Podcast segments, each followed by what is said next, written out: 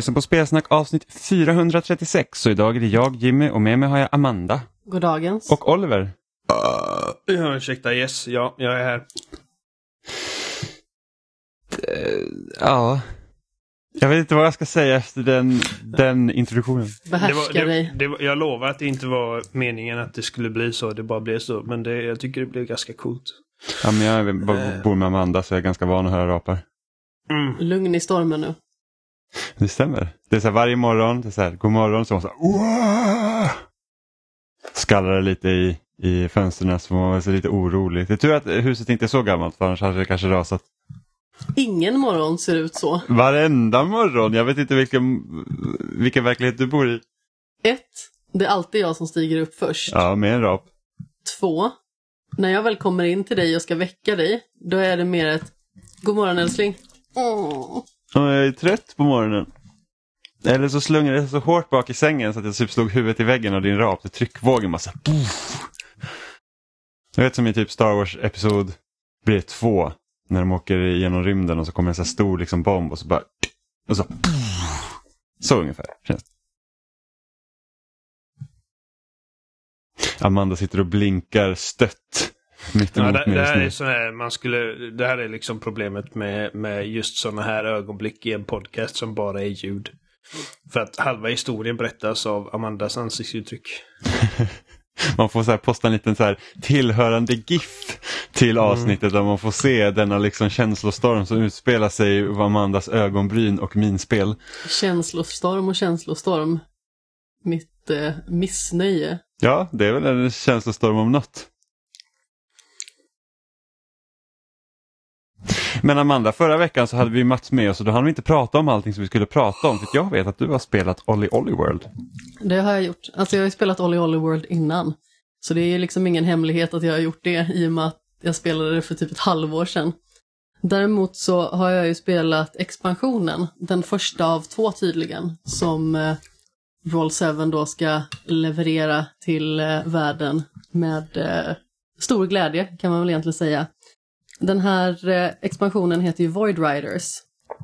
Och eh, i spelets första expansion av två så är det utomjordiska besökare som landar i eh, Rodlandia för att undersöka det här främmande territoriumet och eh, rapportera till deras allsmäktige ledare Nebulord.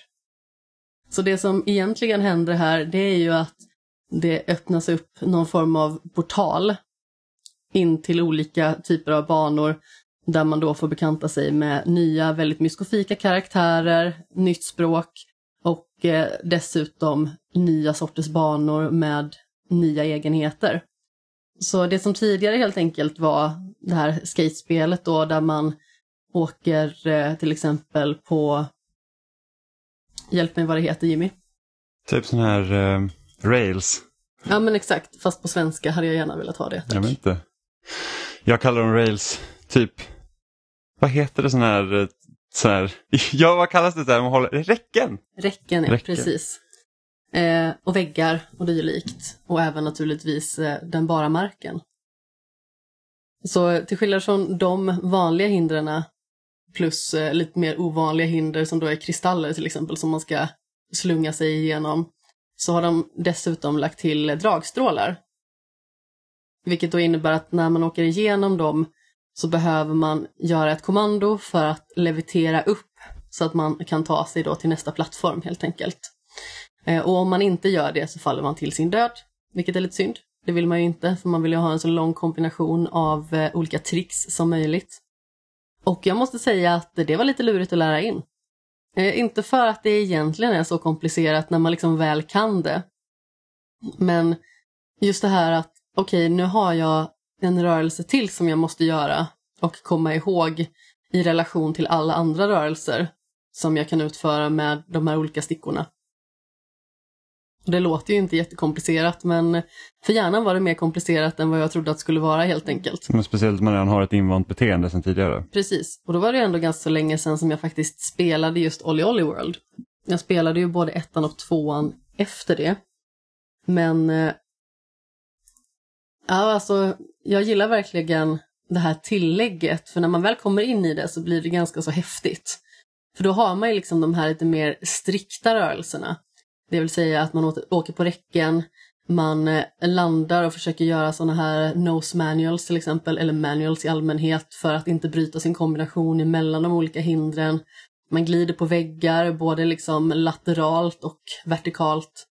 Um, och sedan då får man ju liksom den här lite mer eh, mjuka rörelsen som det blir, för man bara kastar ju sig ut i den här dragstrålen och sedan vid rätt tillfälle så måste man göra sin manöver så man svävar upp till nästa plattform helt enkelt. Eh, och sen så finns det också sådana element som att det genererar nya hinder under vägens gång. Så man kan liksom inte riktigt planera sin resa på samma sätt som man kunnat göra innan. För då kanske man ser liksom en sträcka av olika hinder som man då tar sig igenom. Men nu finns det flera banor som har genererande hinder under tidens gång. Det betyder liksom att man behöver vara lite annorlunda i hur man agerar för att man behöver ju dels vara lite återhållsam för man är inte helt säker på vad som händer. I alla fall liksom när man går in i banan helt eh, eh, ovetandes. Eh, och sedan så har man ju det här då att man behöver lära in vad det är som komma skall.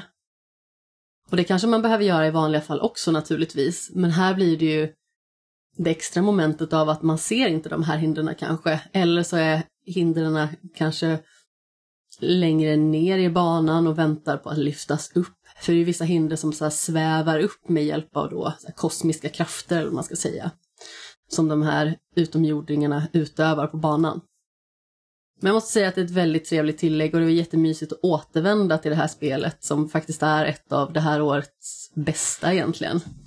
Eh, om man gillar att ha lite snabba puckar, att behöva reagera snabbt på sin omgivning och att eh, gilla att vara i det här flytet, att man känner liksom att det bara rullar på, att eftersträva det. Alltså testa Olly Olly World och testa Void Riders, för det är ett magnifikt spel verkligen. Jag tycker att det är så otroligt tillfredsställande när man liksom lyckas sätta en bana i sin helhet utan att bryta sin kombination. Man känner sig så häftig. Jag känner mig så häftig. Det är sällan jag känner mig så cool liksom, som när jag verkligen får glida igenom en hel bana felfritt utan att ha landat vanligt, utan att ha fått liksom maximera varenda liten yta. Sen så kan det ju naturligtvis bli bättre. Jag är ingen mästare på att göra liksom massa olika fräna tricks. Ehm, men just att hitta den optimala vägen, det känns häftigt. Mm. Ja, Olly Olly World är lite typ som ett 2D-skate. Ja, Eftersom man, man gör ju inte du gör ju inte knappkombinationer för att göra tricks på det sättet. Du använder ju du, du liksom styrspaken, eller ja, den ena av styrspakarna för att göra tricks. Och mm. så är även skate. Och det var ju skillnaden på Tony Hawks Pro Skater och eh, skate var ju det att helt plötsligt så istället för att man ska göra långa kommandon så det, gäller det att länka ihop dem istället genom att ja, men så här, halvcirkla med stickan eller liksom flicka på stickan och sådana grejer för att göra tricks. Mm. Sen, sen är inte det det enda egentligen problemet med det eh, sättet att göra tricks på det är det att stick, du kan ju inte vara lika precis med en sticka. Nej, det är lite klurigt. Det är därför jag liksom inte så jätteofta gör tricks heller, såvida inte det är att man behöver komma upp i någon viss poäng. För det finns ju i Olly Olly World ett tävlingsläge som låses upp när man har klarat spelet så att säga, eller när man har sett efter texterna. Och då kan man ha sådana dagliga utmaningar där man prövar liksom sin talang då mot andra verkliga motståndare. Eh, då krävs det liksom att man lägger manken till och försöker att göra lite mer avancerade trick i den här kombinationen för att få så mycket poäng som möjligt. Det säger liksom att eh, du har en kombination eh, och sen så dör du under banans gång. Eh, då liksom i det vanliga läget, inte mot andra motståndare. Då förlorar du ju eh, din poäng och sen så kanske du får börja på en ny kontrollpunkt. Och då kanske du har typ så fem poäng istället för de så 500 000 som du skulle kunna haft. Mm. Um, men när man möter andra spelare, då får man ju liksom börja om helt och hållet från början varje gång. För då är det liksom en specifik ny genererad bana som man då ska ta sig igenom så effektivt och så maximalt som möjligt liksom poängmässigt. Och i början så gick det ganska så bra för mig just i det läget, liksom att ta sig åtminstone vidare och någon gång så vann jag till och med också och fick öka då i rank. Men det blir svårt efter ett tag, alltså om man inte kan göra de här tricksen. Ja men viss, alltså, vissa personer är också så himla duktiga. Men Eh, förmodligen är det också det enda de spelar liksom. Jo, jo, men alltså, eh, alltså man kan ju, det roligaste är att man kan ju titta på sån här time trial ghost på eh, de andra spelarna sen när man liksom har kört en bana bara för att se liksom okej den här ettan i min liksom grupp nu, vad är det den personen gör egentligen och på så sätt kan man ju liksom lära sig och bli bättre. Eh, jag har vunnit några sådana eh, och det, det är nästan som en så här liksom aktionsaktigt för att man måste ju liksom, du har ju väl en, vad är det, en vecka på dig att typ få, så, eller är det ett dygn? Nej, dygn. ett dygn är det. Du har ett dygn på dig att få så bra poäng som möjligt och du kanske ligger jättebra till liksom i början och sen så när det typ är en timme kvar så kan ju någon liksom ha försökt blåsa förbi dig då. Eh, så att det, det var en ganska rolig liksom annorlunda sätt att tävla på istället för att man liksom kör, ja men nu, nu kör vi en match och sen har man så x antal försök på sig att bli bäst och sen så är det slut och sen kör man nästa match. Utan då är det bara så här, hoppa in, fila lite på sitt rekord och sen så kan man gå någon annanstans eh, i spelet och göra något annat. Medan liksom man kan komma tillbaks då och sen titta om det är någon som har slagit ens rekord. Eh, men det, det roliga med tanke på skate överlag så fick vi en ny skate-trailer i veckan också. Eh, som egentligen bara visar typ vi arbetar på det fortfarande eh, så det var ju liksom inte som att man såg oh, det här är liksom fokuset för det nya spelet eller så utan det, det ser ut som mer skate helt enkelt men det, det är i alla fall på G. Så det är rätt roligt. Så jag undrar bara Amanda, du som, har du spelat skate? Nej. Efter att du har spelat Olli Olli, är du mer sugen på att spela ett spel som skate? Nej. Varför? Alltså jag tycker att det är perfekt i den här liksom tvådimensionella vyn. Eh, Jag har ju sagt det ganska många gånger tidigare att det är liksom där jag egentligen känner att jag är som bäst och säkrast. Eh, Jag är ju inte vidare bra på videospel i allmänhet men just när det kommer till att hitta ett mönster i 2D och sedan försöka finslipa det. Det är någonting som jag med envishet klarar ganska så bra. Jag tycker att det är svårare i 3D. Visst, det kan säkert vara jättekul. Jag har kollat ganska så mycket på så här skateboardspel som typ eh, Proving Ground och Project 8 heter det va? Ingen aning. Jag vet, det finns något som heter... Tony Hawks Project 8. Precis. Jag vet, jag vet också det fanns något annat, typ Sessions är typ någon sån här skate-kopia. Och sen så tror jag det finns en till, något liknande också som har tagit inspiration från skate. Men som sagt, det är ju skatespel som jag har kollat en del på. Men jag har aldrig spelat dem för jag har liksom inte riktigt sett tjusningen. Alltså, skulle det vara någonting som är skate-likt som jag skulle spela, då är det ju Sunset Overdrive. Men det är ju bara för att det är Insomniac som har gjort det. Eh, jag var inte heller förtjust i skateboard. Alltså, jag har aldrig liksom haft ett intresse för skate liksom överlag. Inte Eh, heller i verkliga livet. Nej, nej, gud nej, inte alls. Satan vad dålig jag är. Alltså, jag tycker ändå att jag har ganska så bra balans. Jag menar så här, bowlingspelare behöver ganska bra balans, ryttare behöver ganska så bra balans, ganska så starka ben. Så fort jag står på en skateboard, då är jag som en jävla giraff. Ja, men jag är typ rädd för att jag gillar mig. Så jag tror jag har en sån mental block på att liksom stå på en, på en bräda och nu är, man för, nu är jag för gammal för att börja känns det som. Eh, Men, börjar skata till tåget. ja, men precis. Nej, men vi var ju på, det var när jag var på min första spelträff egentligen som det var på Nintendo-forumet, så typ 2008 tror jag det var.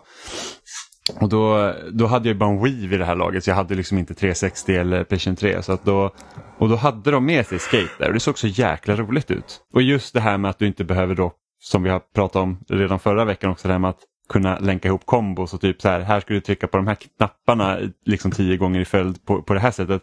Det är inte min starkaste sida. Eh, och då blir det så att just med att du hade stickan du kunde flicka på gjorde det så mycket enklare. Sen finns det ju otroligt många liksom svåra grejer i skate, speciellt när liksom du har utmaningar där du ska göra specifika trick och det är just det här att, det här med att man inte kan vara liksom exakt med stickan gör det skitsvårt. Det, det, det är anledningen till att men jag spelade en jävla massa Tony Hawks Pro Skater när jag var yngre. Um, specifikt Köpte du trean. remaken? Nej. Mm. För att det är remaken av ettan och tvåan som jag aldrig spelat. Ja. Så jag har liksom ingen nostalgisk... Det, det började med trean för mig. Ja. Ehm, och eh, Underground spelade jag som... Alltså det storyläget de hade. Jag tror jag spelade säkert 16-17 gånger eller någonting. Ehm, ja, och inget har ändrats brand. med andra ord. Nej men alltså på väldigt kort tid. Det var liksom Ja, jag typ, förstår. eh, liksom när jag var yngre. Alltså fan jag var helt besatt av det spelet. Ja, jag ville faktiskt ha Tony Hawks Underground just för att det var typ, visst var det en öppen värld va? Nej, nej. Uh, um, vilket, det var något Tony Hawk som alltså, hade det typ var- en mer öppen Är inte värld. det Proving Ground? Nej, det kom sam, det, det var i den här samma vevan som typ eh, EA körde här Need for Speed Underground och liksom det var det kom Need ju for ett Speed och Tony Underground Hawk 2 gick. så det, det vet jag inte ifall, ifall det var det du pratade om. Jag spelade inte det för att det blev typ Ja, mer, liksom, kanske. de, de började dra in typ Jackass-karaktärer och grejer. Ja, förmodligen Eh. var det typ det då. Men alltså banorna var öppna liksom. Alltså du kunde skata runt i dem. Det var bara att eh, du, inte, du kunde liksom inte... sk- eh, det var, först så var du liksom i ditt lilla neighborhood där du, där du växte upp. Och sen så var du typ i en liten så här typ local äh, championship och sen så bara åh vinner du den så kommer du vidare till Tampa och så ja.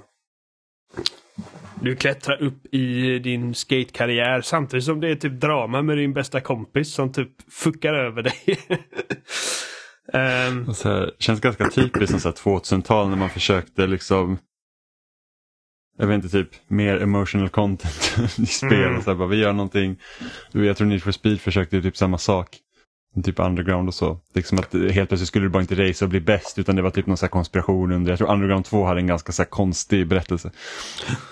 Nej, men så det, det, det blir jag ganska bra på för att alltså det Tony Hawks var, all, var alltid väldigt simpelt i sitt liksom upplägg med hur du styr. Alltså det är inte realistiskt för fem öre. Ehm, och, eh, och sen så kom Skate och det var så jävla imponerande tyckte jag liksom bara fysiken i det och att det är mycket mer liksom, alltså väldigt mycket mer analogt. Som att, det känns som att du har eh, där kändes det som, som att du kontrollerade fötterna på din karaktär liksom. Och Mm. eh, brädan eh, reagerade på vilka inputs dina fötter gjorde på brädan. Vilket kändes jävligt coolt för liksom, okej det här är typ första gången jag känner liksom, för jag har skatat lite när jag var yngre. Eh, och skate spelet var första gången som jag kände, okej det här är liksom en ganska liksom semi-realistisk liksom representation av hur det känns att skata i ett spel. Uh, det är bara att det var så jävla mycket svårare än Tony Hawks. Liksom att för att Tony Hawk så kan du typ chaina ihop helt sinnessjuka kombos. Uh, utan större problem. Och här var det liksom att liksom varenda liten, liten input du gör, gör någonting. Och så när, när det kommer liksom storyuppdrag eller typ, ja, jag kommer inte ihåg exakt, men liksom i karriärläget eller vad det är. Och eh, du är helt plötsligt, okej nu ska du göra det här tricket följt av det här tricket och sen det här tricket så ska du landa på det här stället. Liksom, och jag bara, jag har inte i närheten av den kontrollen över det här spelet liksom. eh, för att jag ska kunna lyckas göra detta. Så jag, jag kom aldrig in i skate riktigt. Det var för svårt. Okej. Ja, jag, jag tog alla achievements i första spelet förutom en multiplayer achievement. Ja, det är imponerande. Jag, alltså, jag, jag tyckte det var kul att bara skata runt. Mm. och, göra random grejer liksom. Men, men så fort det blev liksom att okej nu, nu ska du göra mer specifika grejer. Så tyckte jag liksom, äh, det här går inte. Det, men det, det kunde vara jättesvårt. Jag, vet, jag minns en specifik challenge i Skate 1 där det var ett specifikt trick som jag hade så jäkla svårt att klara av. För att det var liksom så här att hur jag än gjorde min 360-kontroll så ville den liksom inte reagera så som jag tyckte att den borde reagera. Liksom. Den, den vill liksom inte få till tricket, det blir alltid ett annat trick. Eh, Mm. och, och det var liksom så här att du behövde göra det tricket, sen ett annat trick och sen komma tillbaka till det tricket. Och det var bara så här att jag, jag vet inte hur många timmar jag spenderade liksom bara på den challengen på grund av det. Ja, men det, det är som Så- fightingspel. Det är liksom helt plötsligt så är det typ, ja, gör tre 45 graders eh, cirklar med din, eh, med din sticka på väldigt snabbt, liksom i väldigt eh, eh, snabb eh, följd. Följt av de här tre knapparna och sen puff, puff, puff. Och jag bara, usch. Det är Mm. liksom, jag måste nästan visualisera knappkombinationen i hjärnan för att lyckas göra det. Mm. Har du fått den här kodstickaren? Nej, så här var det. Jag kollade på två olika ställen. Vi hade på CD-ON och så hade vi på Max Gaming. Ja. Max Gaming hade den billigaste så att de, de, de tog bara eh, eh, 2000 för den. Medan CD-ON tog eh, 2 4. Mm. CDON dock sa att ja, men den finns i lager och eh, den kan skickas inom fem dagar. Så jag bara okej, okay, men för, på det andra stället så stod det att den finns inte i lager. Vi vet inte riktigt när den kommer in. Mm. Eh, preliminärt liksom mitten av juli. Så jag bara, ja men jag, jag betalar de 400 extra liksom för att liksom få den nu när jag faktiskt är liksom inne i min Street fighter craze. Tre dagar senare så får jag ett mail från dem och säger att ah, vi har den inte i lager och vi vet inte när den kommer in så att uh, vi, vet vi, kan inte ens, vi kan inte ge ett preliminärt datum så att du får avboka nu om du vill. Jag bara fuck it. Så, så jag avbokade och så la en bokning på Max Gaming så får vi se vad som händer. Mm. Uh, jag har inga problem att vänta. Det är bara att jag, jag liksom... Jag skulle vilja veta ifall, ifall jag väntar i onödan eller inte. Ja, ja men Liksom. sånt där är inte så bullshit tycker jag. Det är samma sak typ man beställer från en Libris. Och så när man liksom sätter böcker då i, i, eh, i varukorgen och sen så står det så att ja, men du har de här inom fem till sju dagar. Ja men det är okej. Men då, då berättar de inte för sig att Åh, vi har inte de här böckerna i lager hos oss så vi måste beställa dem från oss. Så de, eller från någon annan. Så de räknar ju bara det från att de har böckerna i lager tills jag har boken i Precis. handen. Men de liksom lägger inte på den här grejen som att vi måste beställa den här boken från annanstans och det kan ta typ två veckor extra. Vilket är sånt jäkla bullshit. Och så var det ju med på CDON också att det, det var inte från Mm. deras lager utan det var från en typ partner till dem. Och eh, det såg ut som att de hade den liksom i sitt lager men det verkar som att de inte hade det så att det, det, det har inte blivit av än. Mm. Ja okej, jag förstår. Ja, det, jag är så himla nyfiken på hur, hur- du kommer uppleva att spela äh, fightingspel med en arkadsticka. eh, Jag med. Jag, jag är också nyfiken. För att det, liksom, det, kan, det kan gå åt båda håll. Antingen blir det liksom att åh, det här är ett helt nytt styrdon jag måste lära mig och liksom få in i, i, i ryggmärgen. Eller så Ja, är det bara typ- att åh, fightingspel makes sense nu. Ja, eller, eller så blir det typ så här, åh det här var onödigt. Jag spelar hellre med kontrollen. Precis. Det är också en risk. Det. Ja. Ja, nej. Ja, så kan det vara. Eh, Jag kom på ett spel som jag faktiskt har spelat som är väldigt nytt. Jag har ju spelat DLC till Cuphead. Eh, som jag Har kom på helt ut? plötsligt. Ja, det kom ut i torsdags. Vad fan, det måste jag också spela. Ja, det kostar 80 spänn Oliver, så det var skitbilligt. Eh, Eh, ja, så- jag, nej, jag, jag tänkte det, det, det kommer till, på Game Pass då. Nej, inte Game Pass. Nej, utan det, det, Nej, men blir, 80 det blir att det är betala ju- pengar. det är ju bara, det mm, fan. Nu, nu, nu drar han åt snaran. Så jag bara, här, den dyra arkadstickan med de här 80 kronorna. Eh, nej, att jag var ju inte speciellt säker på att jag skulle spela DLC. För jag var så här, det är fem år sedan jag spelade Cuphead. Och jag kan inte tänka mig att DLC kommer liksom ett vara för ofta är ju expansioner och sånt, de bara, ja ah, men spelarna Ännu kan det här svårare. nu så vi, vi liksom fläskar på som fan och så sitter man där och bara så här, ja, det här var ju kul. Ehm, men faktum är att de har ganska enkel liksom, sätt att komma in i det igen. Så att du, du får ju liksom välja om du vill spela som Cuphead, Mugman eller nya Miss Chalice då. Eh, och sen så får man liksom bara en så här snabb recap egentligen av tutorialen. Så här, bara, ah, så här är det det fungerar. Eh, och sen får du liksom hoppa in liksom mot någon boss eller någonting sånt. Eh, och jag skulle inte säga att bossarna i den här expansionen är svårare än grundspelet. För att Alltså, jag var ändå klar på, det tog mig kanske tre och en halv timme. Och, och liksom klara de bossarna man måste klara och sen så kunna göra lite extra stuff. För det finns liksom hemliga bossar och sånt och där är jag inte klar än. Eh, utan de är liksom de svåraste bossarna tycker jag fortfarande finns i grundspelet. Och de är ju såklart många fler. Här är det liksom sex stycken bossar du måste klara typ. Eh, enda skillnaden, eller den största skillnaden på det här och grundspelet är att det är väldigt mycket mer så här projektiler och sånt de skickar mot den. Alltså att det, är liksom, det händer så pass mycket på de här banorna att det, liksom, det, det kan vara svårt ibland att greppa vad är det som pågår. Eh, och det känner jag liksom, nu har jag gått tillbaka och spelat lite av eh, eh originalets bossar också bara för att liksom jämföra. Det är så här bara, oj vad mycket lättare det är liksom att se vad man ska göra. Alltså det är så här att det kommer lite här och där och det är liksom enkelt att hålla, hålla koll på medan de här bossarna det är verkligen så att de skickar verkligen allt på dig i princip. Och ibland så har man liksom otur också med eh, bossarnas attackmönster. Att det är så att okej men nu, nu har de ett sånt mönster så att det är liksom, jag kunde inte göra någonting här för att undvika att bli träffad exempelvis.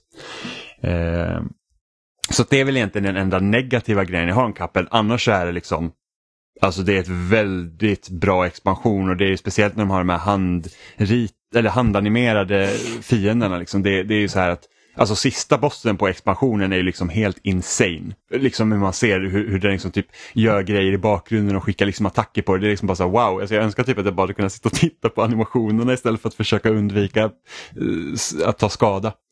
Uh, så att det otroligt prisvärt med tanke på att det bara kostar, alltså det kostar så lite. Det, det, det känns typ som när man satt typ 2008 och köpte de här Microsoft Points och köpte liksom en expansion för typ 80. liksom.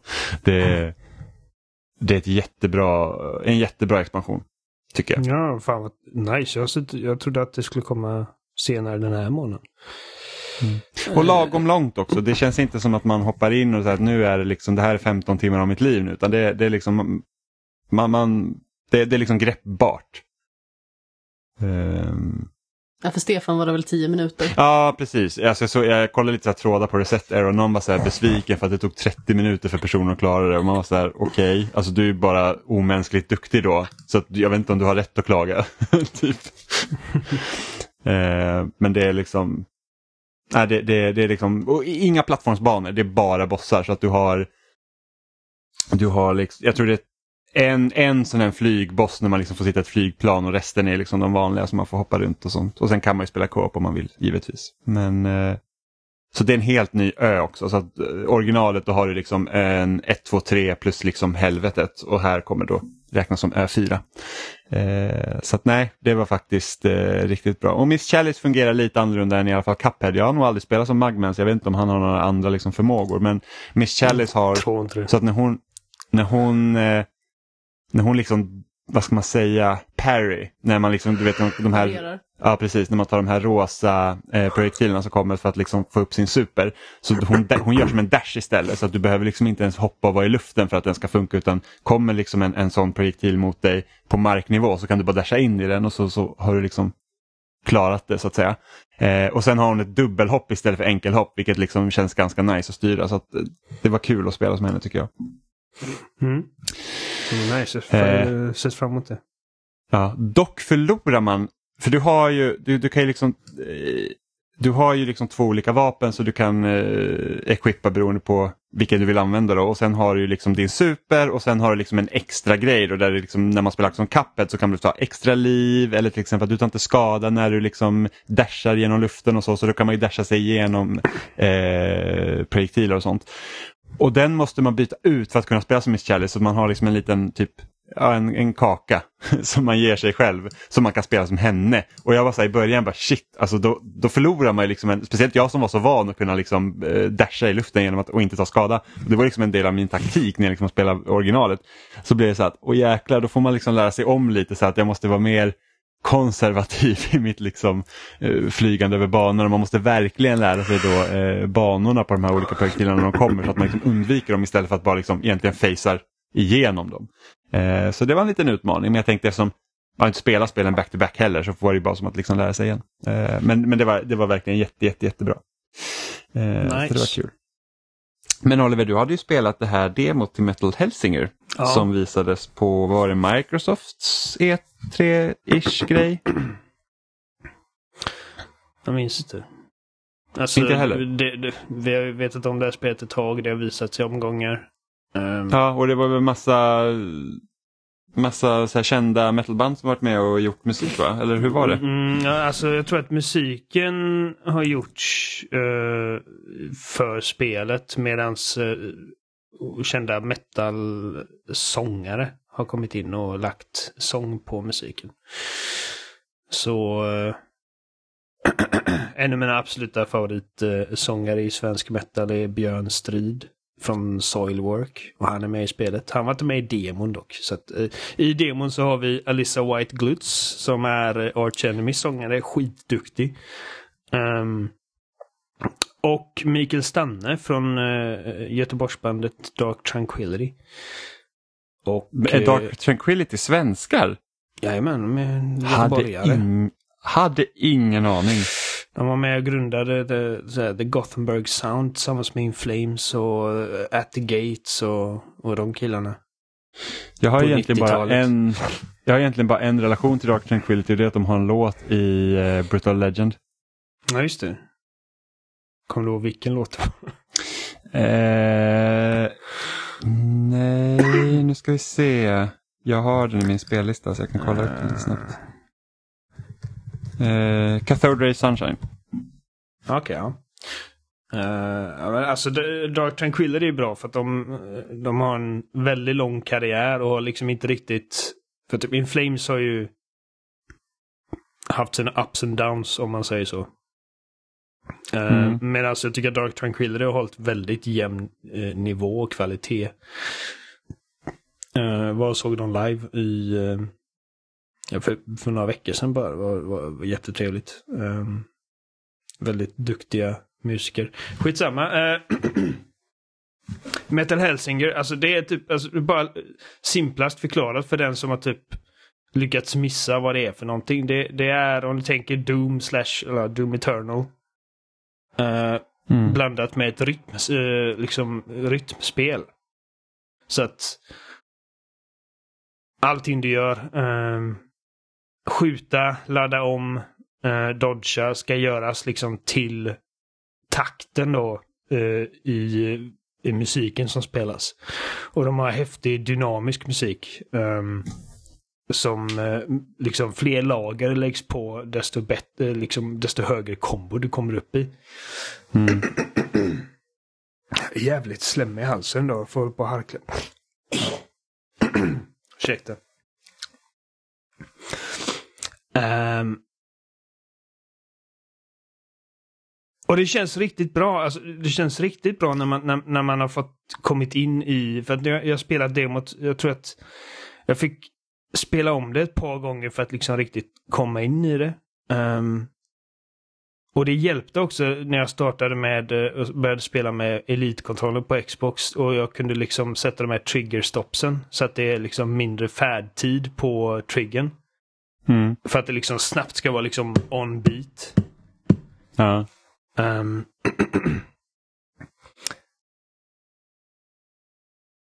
jag är inte eh, när det kommer till typ storyn, designen på karaktärerna, tycker voiceovern och liksom presentationen på allting tycker jag är sådär. Jag, jag, jag är inte jätteförtjust i hur spelet ser ut.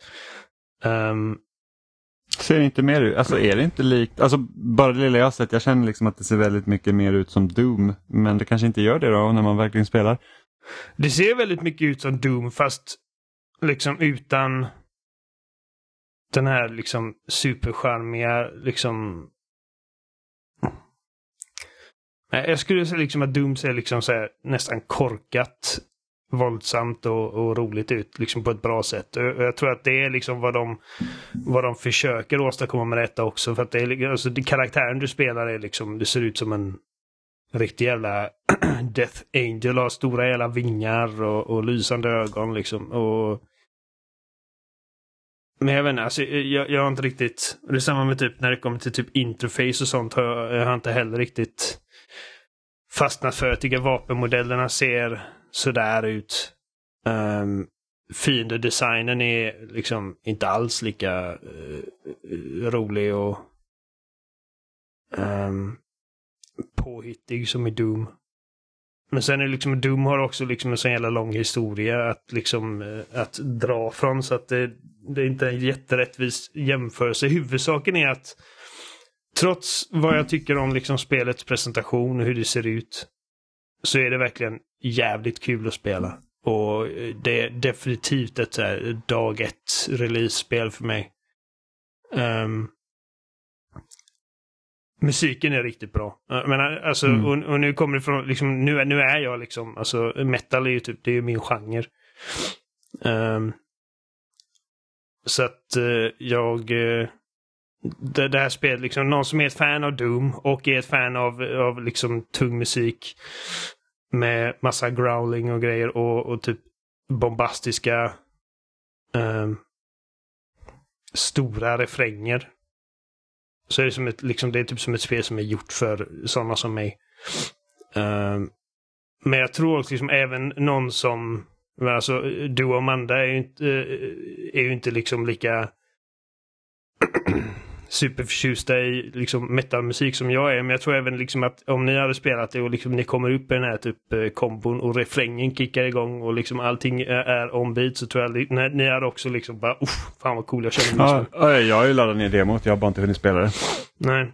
Ja, det är Eh, kort men visst är det, det- Ja, så det, det går snabbt att ta sig igenom så att det är liksom eh, borde absolut testa det. Eh, för det är väl en sån här typ, alltså den mätaren där nere, det liknar väl mer de här, alltså det finns väl typ den här bitmätaren längst ner.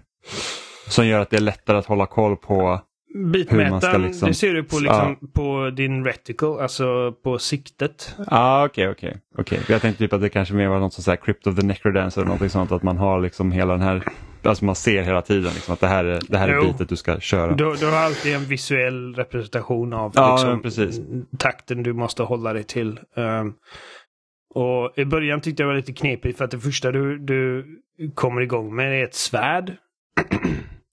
och i min hjärna så är det liksom att du har liksom en viss travel time på ett svärd. Liksom, från det att du börjar svinga det tills det träffar. Och jag bara liksom, ska jag börja svinga det på biten eller ska jag se till att träffa fienden på biten? Mm.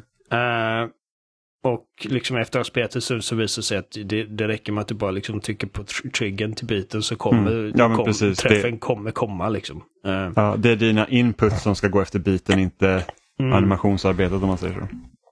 Precis. Ehm, och eh, vapnen är liksom, medan jag nämnde liksom att jag, jag tycker att vapenmodellerna ser lite tysta ut så tycker jag att de, de känns jävligt bra att skjuta. Eh, I alla fall de ehm, två vapnen du får efter tutorialen. Så det är en shotgun och sen eh, en så här akimbo, eh, så här old school pistoler.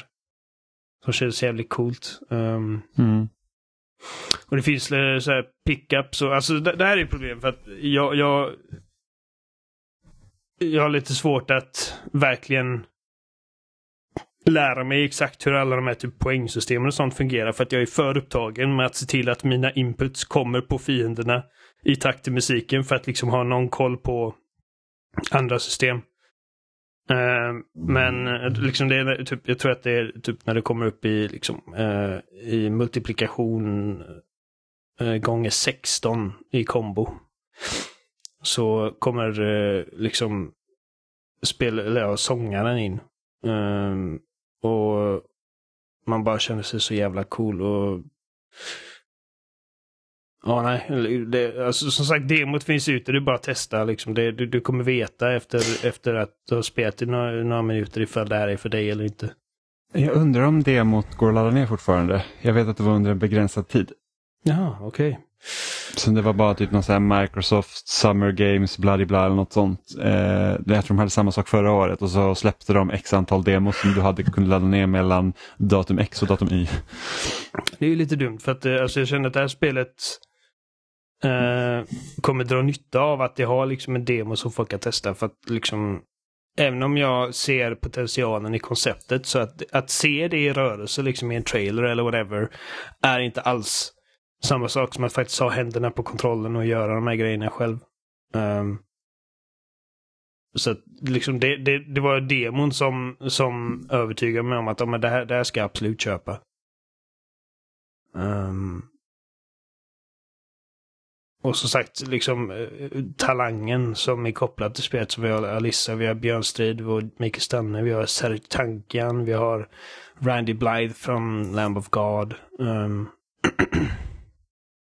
en imponerande lista. Mm. Men det, det kommer till Game Pass tror jag när det släpps. Om jag inte missminner mig. Ja, det kanske det gör. Ja, då bo- borde man absolut testa sen när det kommer. Jag tror det är, i september. Ja, det, det har jag faktiskt ingen aning Um,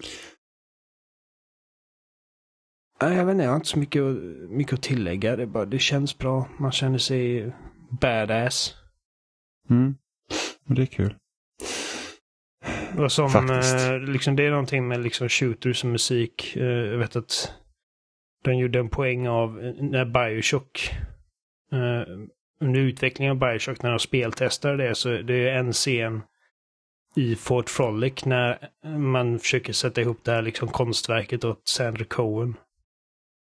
Och eh, vid någon punkt så blir han sur på det och skickar massa splicers på det och så spelas eh, klassiska musikstycket eh, jag vet inte vad det heter, men det är ett klassiskt väldigt känt musikstycke som alla, som alla känner till. Och de märkte det liksom under speltesten att liksom folk tajmade sina shotgun blasts med musiken.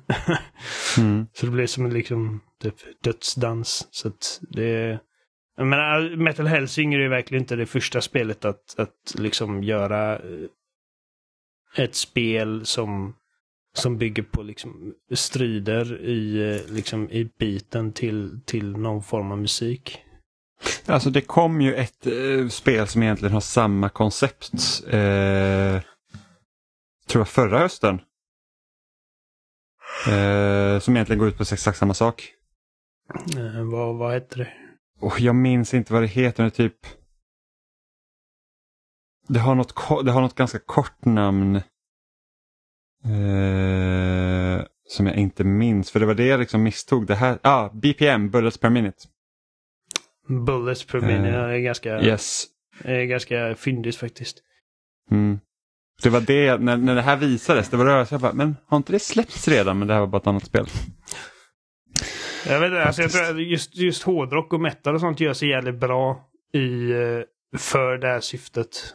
Um, liksom när det kommer till liksom att, att pumpa demoner fulla av fulla av bly med din shotgun. Um, men alltså Doom, Doom-spelen är också kända för, liksom för sin metal, uh, sitt metal soundtrack. Och Devil May Cry, liksom det bara funkar jävligt bra. Mm. Man hade ja, kunnat göra liksom, ett Doom där man typ där man skjuter demoner sagt till typ ABBA-låtar. Liksom, mekaniskt hade det ju funkat men det blir inte riktigt samma sak. Nej, alltså det beror på. Då måste stilen stämma överens med det. Det är mm. väl det liksom. Alltså det, det är svårt att göra ett, ett spel som ser ut som ett eh, hårdrocks albumomslag och sen kör man ABBA till det. Medan liksom, hade man kört något mer liksom, det hade varit mer åt det hållet så hade det funkat. Eh, men jag kan tänka mig typ så att om, om man lyssnar på mycket så här synt och sen så kör man liksom mer eh, de här typ 80-tals-viben med, med liksom väldigt mycket neon och, och, och sådana grejer så hade man kunnat få det att funka också. Ja, ja, eh, garanterat. Eh, Amanda, Fall Guys har gått free to play. Hur känns det? Det känns väl både bra och dåligt kan man väl säga. På vilket sätt? Ja, men alltså, det är ju fortfarande roligt att spela och det är härligt att det har kommit nya banor och dessutom så har de ju gått väldigt hårt in för att man ska kunna spela det här spelet under en ganska så lång tid och de har hela tiden nya utmaningar, både liksom maratonutmaningar, veckoliga utmaningar och dagliga utmaningar för att man liksom ska kunna få sina poäng. Och det känns liksom som att man har ett ganska så tydligt mål hela tiden att eftersträva. Och det funkar ju jättebra naturligtvis.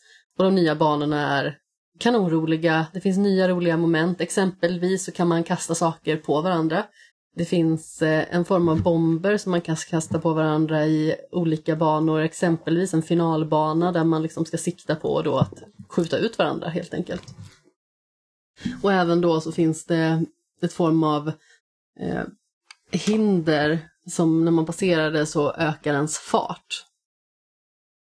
Så då kan man liksom eh, racea mer genom banan och eh, för att få ett så bra flyt som möjligt ska man försöka träffa de här olika punkterna då för att hålla sin fart uppe. Så det är liksom i de nya banorna och då jag antar att de kommer applicera de här typerna av hinder när de börjar mixtra lite med eh, de nya banornas mekaniker då i de gamla banorna. Som de har gjort innan egentligen. det finns ju liksom olika varianter på alla banor numera förutom de nya Mm. Jag, tror, jag tror det bästa egentligen till förelsen det är att några av de gamla banorna i det eventet som är kopplat till Halo som går nu så har de liksom slängt in bomber på de banorna som inte är lika roliga. Eh, vilket gör att det finns lite mer saker att ett, göra och två, hålla utkik efter. Så då, ja, då liksom, precis. Då blir det inte så här att hela laget bara säger ja men vi går till den ena sidan och till den andra sidan för att undvika de här projektilerna som kommer mot oss men det är inte tillräckligt svårt för att någon ska åka ut egentligen. Exempelvis så finns det ju en bana som heter Big Shot som egentligen är en seesaw, alltså en vippbräda Eh, och Seesaw var ju liksom en bana vi kände igen från första säsongen där man springer över många olika vippbrädor. Här så står man på en och samma vippbräda med många andra nissar och inväntar då på att det antingen ska komma, som det var i den säsongen då, den här rymdsäsongen, eh, exempelvis då muttrar eller stjärnor eller dylikt. Sen har de även adderat frukt och sånt som kan komma flygande på en. Eh, men nu så kommer de här bomberna också flygande, vilket då betyder att man kan ha lite mer agens i vilka som man kan skicka ut. Så man behöver liksom inte bara själv akta sig för de objekten som kommer flygande, utan man kan också liksom få ut andra mer än att liksom rycka tag i dem och försöka föra dem mot kanten. Jag måste säga att den banan blev ju betydligt svårare. Jag vet ju, det var en omgång jag kastades runt typ fem olika gånger innan jag till slut landade i slimet. Mm. Ja men precis. Det, så att, att liksom en bana som man inte förut så här, man vet att när den kommer så är det okej okay, men det är som en gratis bana för jag vet att jag kommer ta mig vidare så nu är det större risk att de åker ut. Sen har de ju alltid varit bra på det här med utmaningar, alltså sedan de implementerade det så känns det ju som att det har ju kommit ganska naturligt för dem. Eh, vissa utmaningar är ju liksom mer långvariga och det kräver liksom att man spelar sin tid egentligen. Och vissa går ju ganska fort att utföra. Vi har ju den här Spartan-utmaningen som har varit nu till exempel, eh, Spartan Showdown. Och det innebär ju att man exempelvis ska fånga eh, sju stycken spartanhjälmar som då är utsatta på olika banor men det finns också andra grejer som man ska åstadkomma under tiden då som är ytterligare utmaningar. Exempelvis bli typ sprängd i luften 80 gånger, alltså liksom mm. sådana saker. Men där kommer ju återigen för att den största förändringen det är egentligen det att spelet är free to play nu och har kommit till liksom alla plattformar. Men det gör ju också att det kommer med de här sakerna som vi inte gillar med free to play. Så att Tidigare till exempel så har det, liksom, det har funnits två valutor i spelet. Du har kudos vilket du kan köpa majoriteten av alla grejerna i affären som är egentligen bara kosmetiska saker. Alltså det kan ju vara allt från dräkter till namnskyltar och sånt. Eh, och sen har du haft då kronorna då och du får en krona när du vinner som du också kan använda som valuta. Eh, och nu när spelet har gått free to play så har de tagit bort kronvalutan helt och hållet så att den liksom existerar inte längre utan det blev omvandlat till kudos.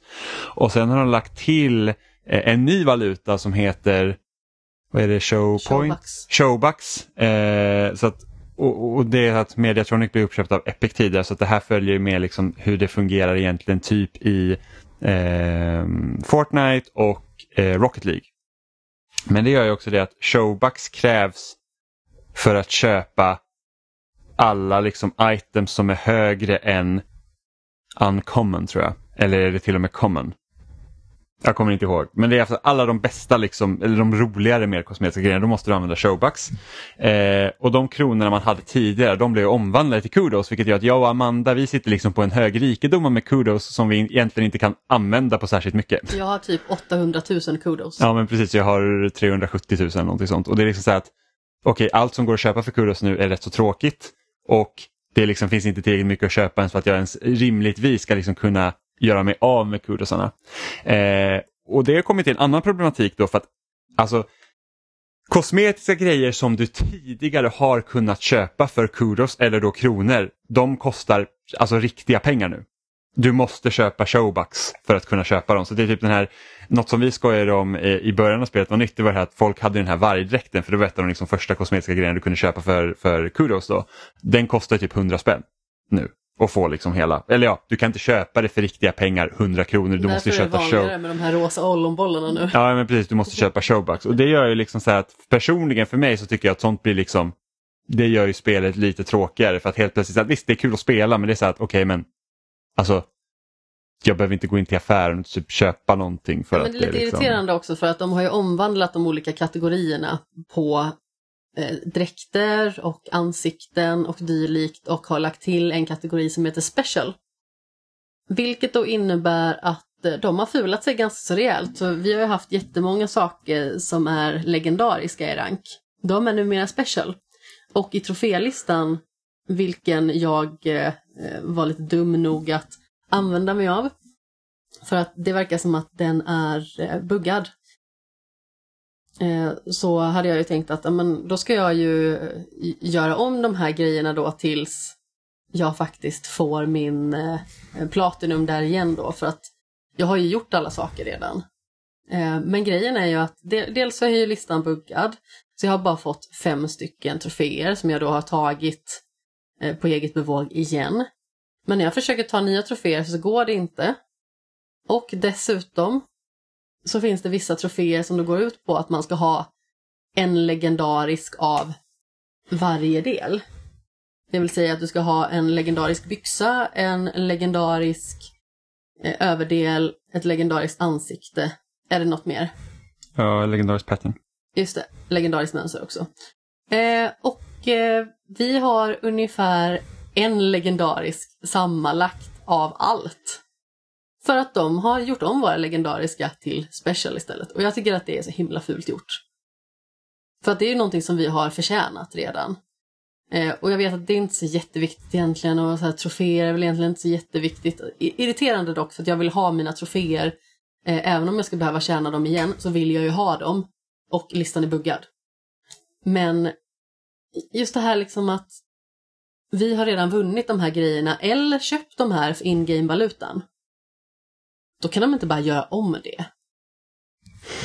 Det tycker jag är jättedåligt. Men jag tror att det som syns egentligen absolut mest det här med liksom att Alltså hela systemet nu som de har byggt upp kring Free to Play det är ju liksom gjort för att ett, allt ska ta längre tid. Du ska logga in oftare liksom för att egentligen spendera pengar då. Och vilket sätt? Jag tycker inte att det är fel egentligen att ett Free to Play-spel ska ha sätt liksom att tjäna pengar på då eftersom de måste kunna fortfarande ha det att gå runt. Men det är fortfarande liksom så här det finns nästan ingen rim och reson hur, hur dyrt vissa saker är. Som man tänker, tar ett skin som kostar typ 100 kronor nu medan tidigare säsonger så har det kommit ett skinpaket som kostar 40 kronor där du får fem olika dräkter till exempel. Eh, du har ju också kunnat köpa kudos tidigare, liksom in-game-valuta för att kunna köpa mer saker. Eh, men då kunde du också tjäna in-game-valutan efter varje match. Och det kan man inte göra heller utan nu är all, all valuta är liksom kopplad till challenges. Eh, och sen tittar man på det här Halo-eventet som är nu. Så tidigare när det har varit eh, spelspecifika event så är det liksom det som du liksom tjänar ihop då, det är typ så här, om det var Horizon-eventet så var det liksom så här, klarar du hela eventet då får du liksom Horizon-dräkten, du får liksom se ut som Aloy. Eller när det var typ eh, Astrobot-eventet, då fick du liksom, då kan du se ut som roboten.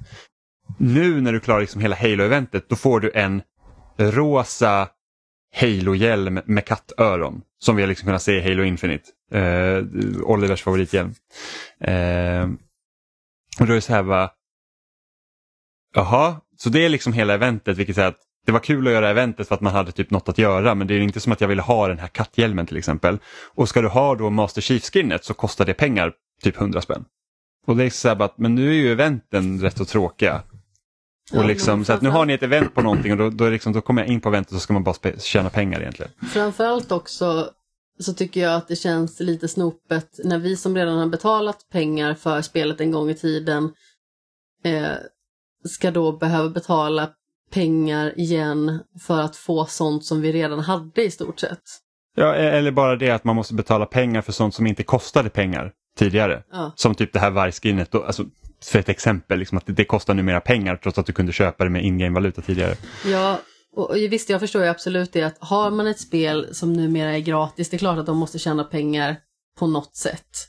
Men just det här liksom att de gör om rankerna på olika saker så att de som faktiskt redan har spelat spelet sedan tidigare ska behöva lägga pengar i spelet. Det tycker jag är fult. För att jag har betalat för spelet. Hmm. Ja, jag det, vill inte köpa saker i spelet. Ja, och det är lite tråkigt så med att när det går free to play att det blir sådana här eh, Ja. grejer då. Sen är det jättebra att det är free to play på det sättet att det finns många fler som kanske vill spela det eller många fler som faktiskt testar det överhuvudtaget och inser hur himla roligt det är. Jag hade en diskussion med mina kollegor på jobbet häromdagen eh, för att jag upptäckte att eh, det var två av dem till då eh, på löneavdelningen som har Playstation. Eh, vilket gjorde mig jätteglad. Eh, och då var det en av dem som liksom sa så här att ah, men jag sitter och spelar det här spelet, de spelar olika banor och de är lite knasiga. Jag bara, men är det Fall Guys? Ja, men precis, det var gratis. Man bara säger, ja det har precis blivit gratis. Jag har spelat det liksom eh, sedan början. Kul att du har hittat det liksom. Kan vi spela tillsammans någon gång? Eh, så då är vi liksom fyra stycken som potentiellt kan spela Fall Guys. Och de andra tre kanske inte hade spelat det överhuvudtaget om det inte varit för att det blev gratis. Så på sätt och vis jättebra. Just bara för att det ökar tillgängligheten. Ja, och sen men- för livslängden för spelet. Ja, liksom att det är svårare att få till ett tillskott av nya spelare om det liksom säger att det kostar 200 spänn. Det gör att många kanske säger att nej men jag vill inte lägga de här pengarna på det här spelet men gör man det gratis då är det verkligen så att okej men det kan komma ett, ett stadigt flöde av nya spelare hela tiden. Så varje ny säsong som kommer komma så kommer det förmodligen liksom vara så att oj här är folk som inte har spelat Fall Guys tidigare nu får vi en tillökning. Jag hade bara önskat att de hade fått bättre balans det här med att hej vi vill ha pengar av er och att här har du saker som du bara liksom kan tjäna ihop genom Ja. att spela spelet. Och jag har ju inget problem med att betala för en eventuell ny säsong liksom när det kommer. Att man liksom får köpa något form av season pass exempelvis. Det bekommer inte mig så himla mycket. Men just liksom att man ska be behöva betala för kosmetiska saker som man egentligen inte vill ha och använda. Bara för att de liksom har gjort om systemet och gjort om ekonomin. Och liksom nästan lurar en. Det gör mig lite besviken. Eller liksom så här, det känns lite surt så räven på något sätt. Um, men vad katten, alltså det är fortfarande ett jätteroligt spel och eh, både du och jag Jimmy är ju över level 40 redan, av Ja. 100 då. Ja men precis, de har ju ökat liksom själva säsongens liksom levels, ju gått från Först var det 40, sen har det varit 60 och nu är det 100. Gissningsvis kommer det kanske komma en säsong i halvåret kanske. Ja, kanske. Eh, men nu får man ju väldigt lite fame som är då XP från att spela banorna. Alltså liksom matcherna, vilket är liksom så här också så här lite skevt för att ska du liksom maximera din tid med spelet så att du får så mycket fame som möjligt, då ska du alltså komma vidare från en bana och sen ska du dö. För då får du absolut mest fame på kortast tid. Eh, sen så har de gjort, de har ju det här challenge-systemet också, du har dailies och weekly challenges, vilket gör att där kan du få mycket fame så att det liksom jämnar ut mycket. Ja, så det jämnar ut sig ganska mycket men det är också så ett sätt att ni får inte gå igenom battle passer för mycket genom att bara spela spelet utan ni ska komma tillbaka kontinuerligt så att ni kan jobba på challengerna istället. Eh, lite som eh, Halo Infinite också, de har ju liksom ett väldigt, eh, och, när, speciellt när spelet var nytt så fick du knappt någon XP alls genom att bara spela utan det var, allt var knutet till challengers och sen när du är klar med challengers då levlar du typ inte alls. Eh, så, att, så att det är också en grej som jag tror att de kommer behöva tweaka lite för att det Oavsett hur kul det är att spela så känns det ändå så att ja, men nu, nu har jag kört en, en sju ronder här och jag har fått typ 75 fame. Medan Ja, du får 25 precis. om du åker ut på första. Ja. Nej men alltså, det är ju inget osmart system i att liksom ha de här olika utmaningarna och att man liksom ska vilja komma tillbaka dag efter dag, vecka efter vecka och faktiskt försöka ta sig an de här utmaningarna för att liksom maximera eh, sitt intag av fame helt enkelt. Alltså jag vet ju en gång när jag klarade två stycken utmaningar samtidigt och fick eh, jättemycket fame och helt plötsligt så dingade jag upp fyra nivåer från ingenstans. Mm. Ehm, men det är ju liksom inte så jätteofta som det händer. Så när man liksom sitter de här ronderna och bara kör på och kör på och får typ så här eh, en handfull fame och ser ens mätare så här pluppa upp en centimeter på skärmen, då känns det lite sorgligt. Men jag tycker fortfarande att på det stora hela är ett bra system. Jag förstår varför de gör så. Och jag har inga problem med det. så länge de liksom fortsätter att komma på nya utmaningar som liksom känns rimliga och relevanta så är jag på tåget liksom. Ehm, men som sagt, det finns både fördelar och nackdelar med hur spelet är nu. Men jag ser ändå på det positivt liksom i att eh, det känns som att det finns en större möjlighet liksom att spelet får leva vidare. Mm. Sen har vi crossplay. Det är rätt kul så att jag har spelat på Xbox en del gånger och du har spelat på Playstation och sen har vi kört med Stefan som kör på PC. Mm, Så det, det, och det fungerar relativt fritt. Förutom att jag hade en dust med supporten som jag tycks ha då en gång om året med de här jäkla företagen. För det var för att jag har ju spelat Epic Games-spel på Playstation. Jimmy gillar att bråka med Ja, folk. och jag har spelat Epic Games-spel på Xbox. Men jag har inte gjort ett Epic Game-konto så att jag har ju liksom fått ett konto, liksom ett, ett som de kallade nameless-konto som är liksom så här, det är inte uppgraderat till ett fullständigt konto men det måste ändå vara kopplat på något sätt för att jag spelar Epic Games-spel. På både Playstation och Xbox. Så att när jag skulle liksom då koppla mitt så jag, jag, jag uppgraderade mitt Playstation-konto till ett Epic Games-konto eftersom där jag spelar Fall Guys och så tänkte jag då ska jag koppla min, mitt Xbox-konto till den och då går inte det för då är den redan kopplad till någonting. Och då säger jag bara, "Jaha, men jag har ju inte skapat ett Epic Games-konto med min Xbox. Ja, och så loggar jag in på, på um, mitt Xbox-konto då för att se, liksom, kan jag ta bort någon koppling här då liksom, istället? Eh, nej, då går inte det och jag kunde inte koppla mitt Playstation-konto till det kontot heller för att den är kopplad till någonting annat. Så då pratade jag med eh, supporten så här. Och då är det ju viktigt att för jag läste det, för att jag, ville, jag var ju mest rädd liksom min, min Fall statistik Och då är det viktigt så att du måste koppla ditt Playstation-konto först. För att inte det ska liksom bli overridat av mitt Xbox-konto eftersom jag har spelat Fortnite på Xbox. Så har den liksom ett konto. Och då pratade jag med supporten, så här, hur ska jag göra? Och de bara, ah, ja men det... Så du får ju liksom uppgradera ditt Playstation-konto, vilket jag hade gjort. Och sen måste jag uppgradera mitt Xbox-konto till en annan mail. För att sedan liksom bryta den kopplingen och på så sätt kunna koppla det till mitt Playstation-konto. Men då är det så att jag har skins på Fortnite på Xbox men inte Playstation. Och jag har massa grejer på Fall Guys på Playstation men inte Xbox då. Och då sa jag så här, okej okay, men vad händer med mina for, mitt Fortnite-skin, vilket är ett Marcus Phoenix-skin. Vad händer med det skinnet om jag kopplar mitt, mitt Xbox-konto till min Playstation-konto där jag också har spelat Fortnite förut? Och bara, okej, okay, då kommer det försvinna. Så då är det bättre att du kopplar ditt Playstation-konto till Xbox-kontot istället. Och jag bara, aha, men borde inte mina Fall Guys-grejer då försvinna på mitt Xbox-konto? För det blir samma problematik förutom att det ena är Fall Guys och det andra är Fortnite. Nej, nej, det ska funka. Och jag litar inte på den här supportmänniskan så jag bara, okej, okay, okej, okay, tack så mycket, typ. Och sen började jag om en ny chatt så jag fick tag i en annan person för att beskriva problemet igen. Och då, då sa ju den här personen tvärtom.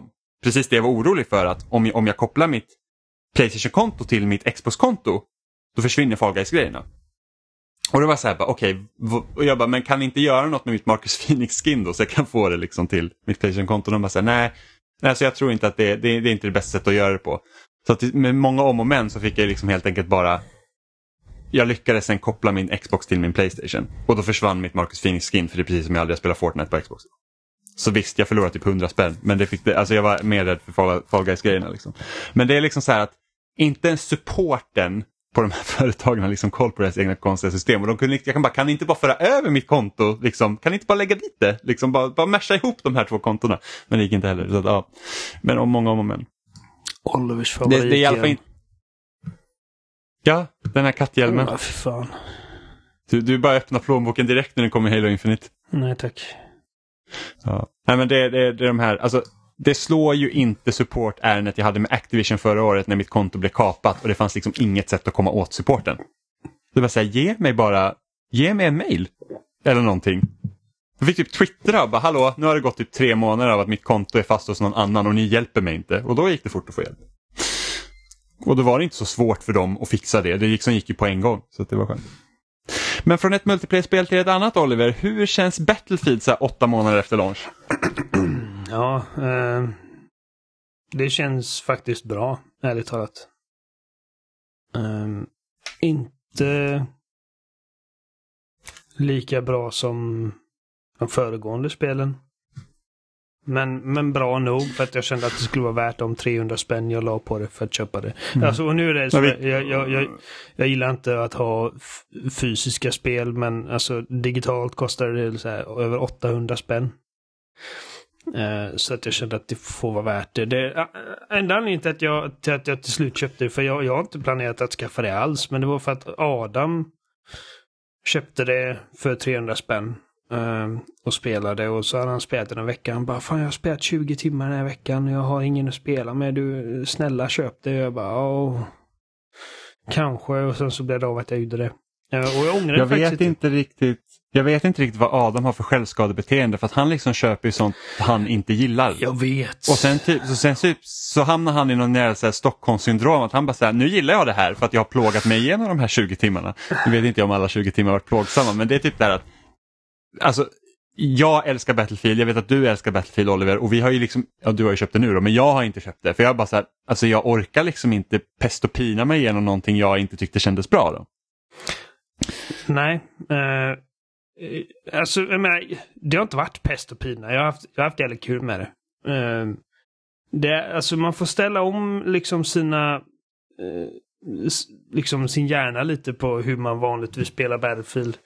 För att det fungerar lite annorlunda. Och som sagt, alltså. Eh, det är, jag känner liksom det är typ när, när det är 128 spelare. eh, så blir det att typ, antingen så är det liksom alldeles för kaosigt och man liksom kan inte göra så mycket av någonting eller så, eller så blir det liksom att man bara springer och ingenting händer. Eh, så vanligtvis brukar jag hålla mig till att spela liksom med 64. Um, ehm, och då kan ändå 64 också ibland kännas lite för mycket, speciellt när det blir när slagfältet blir ganska koncentrerat.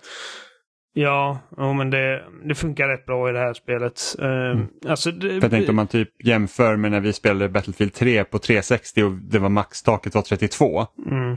Uh, och man kände liksom så här att du kunde som en bra squad vända liksom en match helt och hållet om ni verkligen spelade smart och spelade ut de liksom motståndarlaget. Men när man kommer då till Battlefield 4 och på nya konsoler när det var 64, det var så att okej okay, vi kanske kan hålla två objektiv tillsammans och göra så gott vi kan men ha liksom det räckte inte alltid.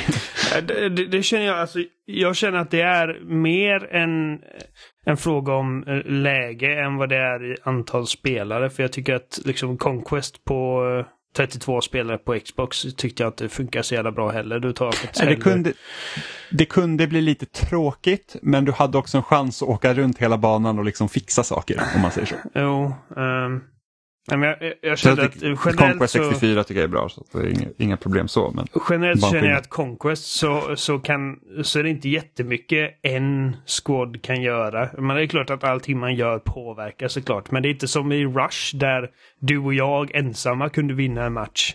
Bara för att mm. vi visste hur vi skulle röra oss på banan. Och eh, eh, att plocka objectives och grejer och liksom när det blir att vi lyckas ta oss fram och eh, arma ett objektiv så, så det förändrar hela dynamiken i matchen. Deras lag helt plötsligt flockas till en vilket gör att vårt lag också får chansen att komma dit. Mm. Um, och så, så, blir det riktigt. Och jag sörjer liksom att Battlefield har liksom uh, har uh, men kastat undan Rush sen, uh, även sen femman. Jag tycker att Battlefield 5 är överlag ett jävligt bra spel.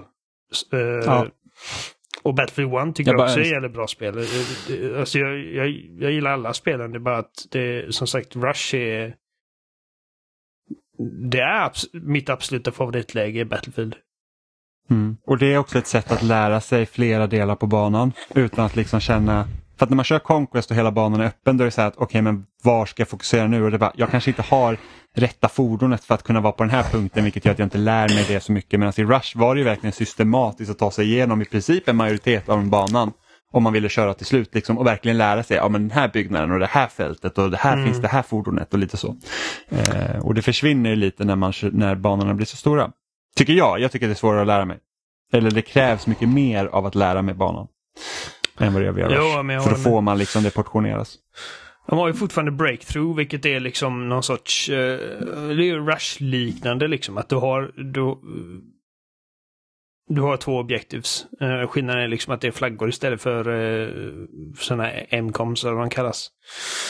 Uh, och uh, i slutändan så föredrar jag Rush på grund av att som sagt man kan liksom, man kan ta över ett objektiv helt själv medan eh, i Breakthrough så måste man ha med sig eh, sitt lag. Men, men det är ändå liksom jag är glad att åtminstone att det finns. Liksom om inte Rush finns så finns det i alla fall Breakthrough. Och jag har haft några riktigt jävla roliga matcher på Breakthrough och även några roliga matcher på eh, Conquest. Um, det är liksom... Någonting har ju gått förlorat längs vägen med vad som gjorde liksom Battlefield så jävla speciellt, i alla fall i mina ögon. När man har övergett de traditionella klasserna. Um, mm. Och jag vet att uh, jag tror liksom alltså Bad Company 2 är fortfarande mitt favoritspel i serien bara för att det var liksom så pass avskalat och uh, men ändå liksom det hade ett det var komplext utan att vara komplicerat för att du, liksom, du hade eh, synergin mellan de här klasserna när de kommer tillsammans. När en squad med olika, liksom, man har typ en, en support, en engineer och en assault. Och eh, någon recon och så liksom arbetar man tillsammans och använder sina liksom, förmågor till, liksom, till, till bra effekt för att uppnå sina mål. Och eh, i 2042 så har det liksom, det har blivit lite mer att folk, eh, folk spelar liksom sin roll. och tänker inte så mycket på hur dina liksom förmågor hjälper laget snarare än hur dina förmågor hjälper dig att komma liksom vart du vill. Mm. Uh, så det är uppdelat i... Så, så istället för klasser har vi nu operators. Det finns inga klasser. Det finns inget vapen som du inte kan spela i vilket läge som helst. Liksom. Du, kan, du kan ha en sniper och en repair tool. Så att du är helt fri, liksom, alltså bokstavligen helt fri till att liksom skapa dina egna klasser. Och en grej jag, jag gillar är liksom att du kan, du kan göra liksom en lista med olika loadouts och sen döpa dem till olika grejer. Så att jag har liksom mina, mina vad är det, typ sex olika klasser som jag har satt upp och de är helt baserade på vilken equipment man har. För att en klass består av primärt vapen. Um, och det är shotguns, det är submachine guns, det är snipers, det är eh, DMRs, det är assault rifles. Allting du kan tänka dig. Och det är ett sekundärt vapen, en pistol. Um, och som sagt, du är fri till att mixa och matcha precis hur du vill. Det är en throwable, alltså en granat, rökgranat, eh, liksom motion sensor, eh, EMP, molotov, den typen av grej. Och till slut då equipment. Eller tool eller vad det är nu de kallar det. Jag tror de kallar det equipment. Och eh, det är här som, som de olika klasserna för mig kommer in i bilden för att jag har liksom en klass som gör att okej, okay, den här klassen så, på den här klassen så har jag medkit, på den här klassen har jag ammolåda, på den här klassen har jag eh, raketgevär, på den här klassen har jag eh, liksom målsökande eh, anti-air-gevär. Och sen ehm, så byter jag liksom vapen, liksom det vapen jag känner passar bäst för situationen och använder då operatorn som passar bäst för situationen. Um, ingen kör, alltså detta, detta är ett av problemen då, ingen kör ju uh, repair tool. För... Nej, men så, och så har det ju varit sen Battlefield 3 egentligen. Alltså Battlefield 3 så kunde du fortfarande reparera och sen så började det dö ut i Battlefield 4. Precis, och det var så jävla smart för att liksom, ifall du körde Engineer. Dels så liksom, jag tycker att liksom den vapenklassen kändes bra. Om jag kollar Engineers i, eh, det har varit olika i alla spel, men om vi kollar på Bad Company 2 så hade du SMGs. Mm. Um, och så hade du någon form av eh, liksom, uh, vad ska man säga, um, offensive engineer grej så att det är raketgevär. Ja, precis eller som en bazooka eller ja. något annat. Ja. Och så hade du en repair tool. Uh, grejen är nu att du kan inte ha både raketgeväret och uh, repair tool. Det är samma, liksom, samma slott i, ditt, i din ja. loadout.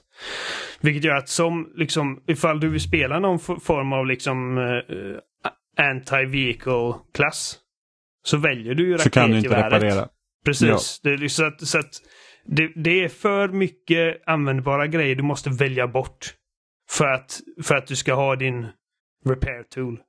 Mm. Uh, och, då, och, då, är det så här också, varför skulle du ha ett repair tool och inte ett raketgevär? För att ett, du kanske inte alltid är vid ett fordon vilket gör att då har du, då har du någonting du inte kan använda.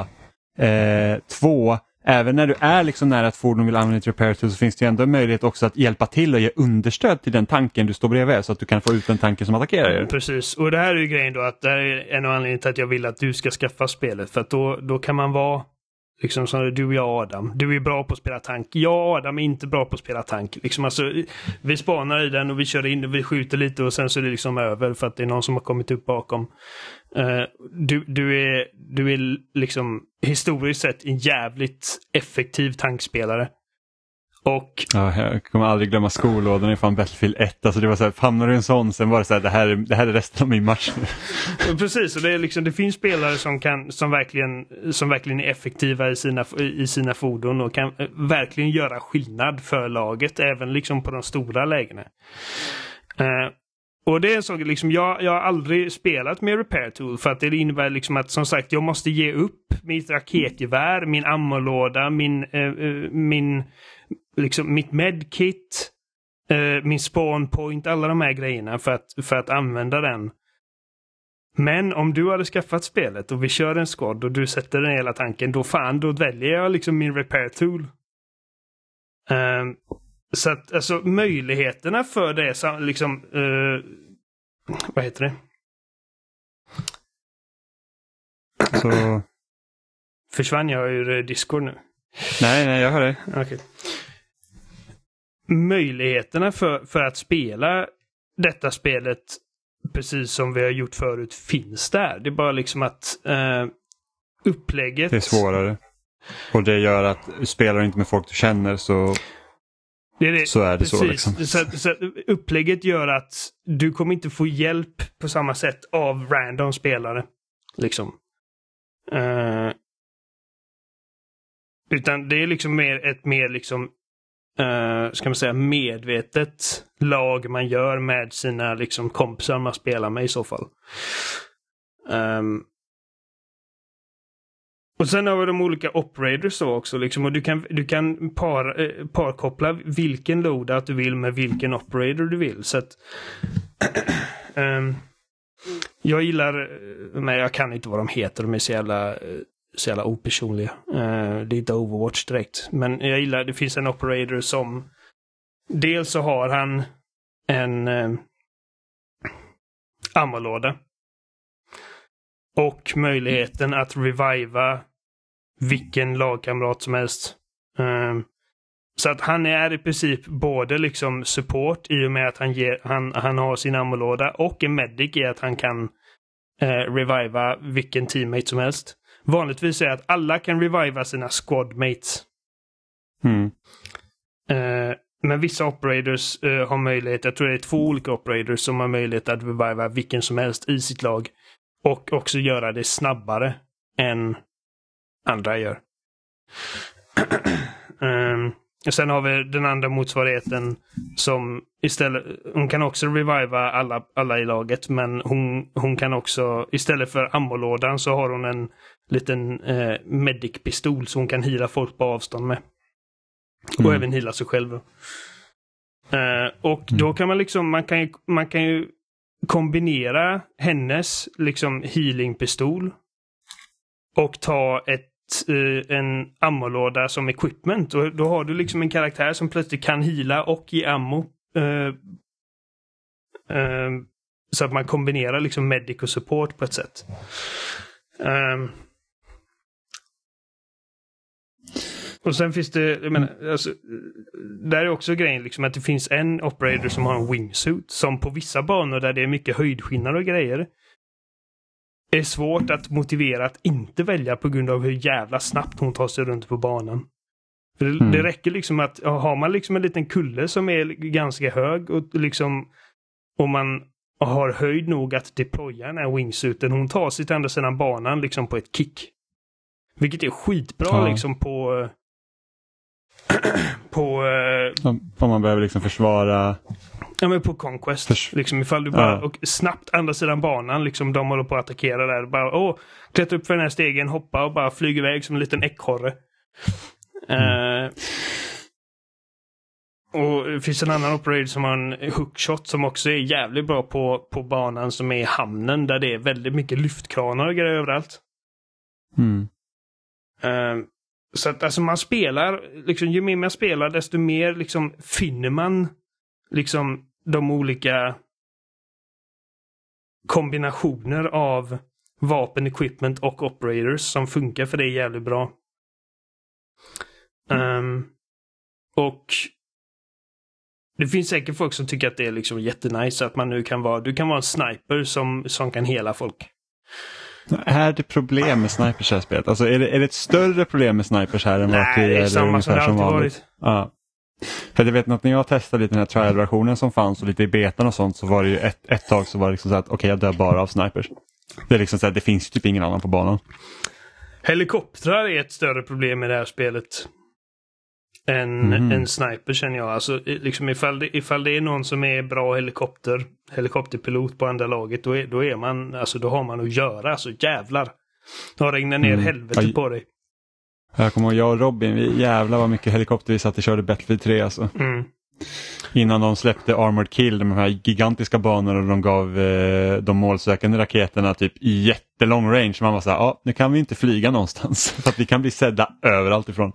Alltså eh, Battlefield-serien och liksom alltså spel överlag har ju liksom ganska ojämn track record när det gäller till att balansera de här grejerna. För att flyg eh, som helikopter och flygplan är alltså skitsvårt att balansera.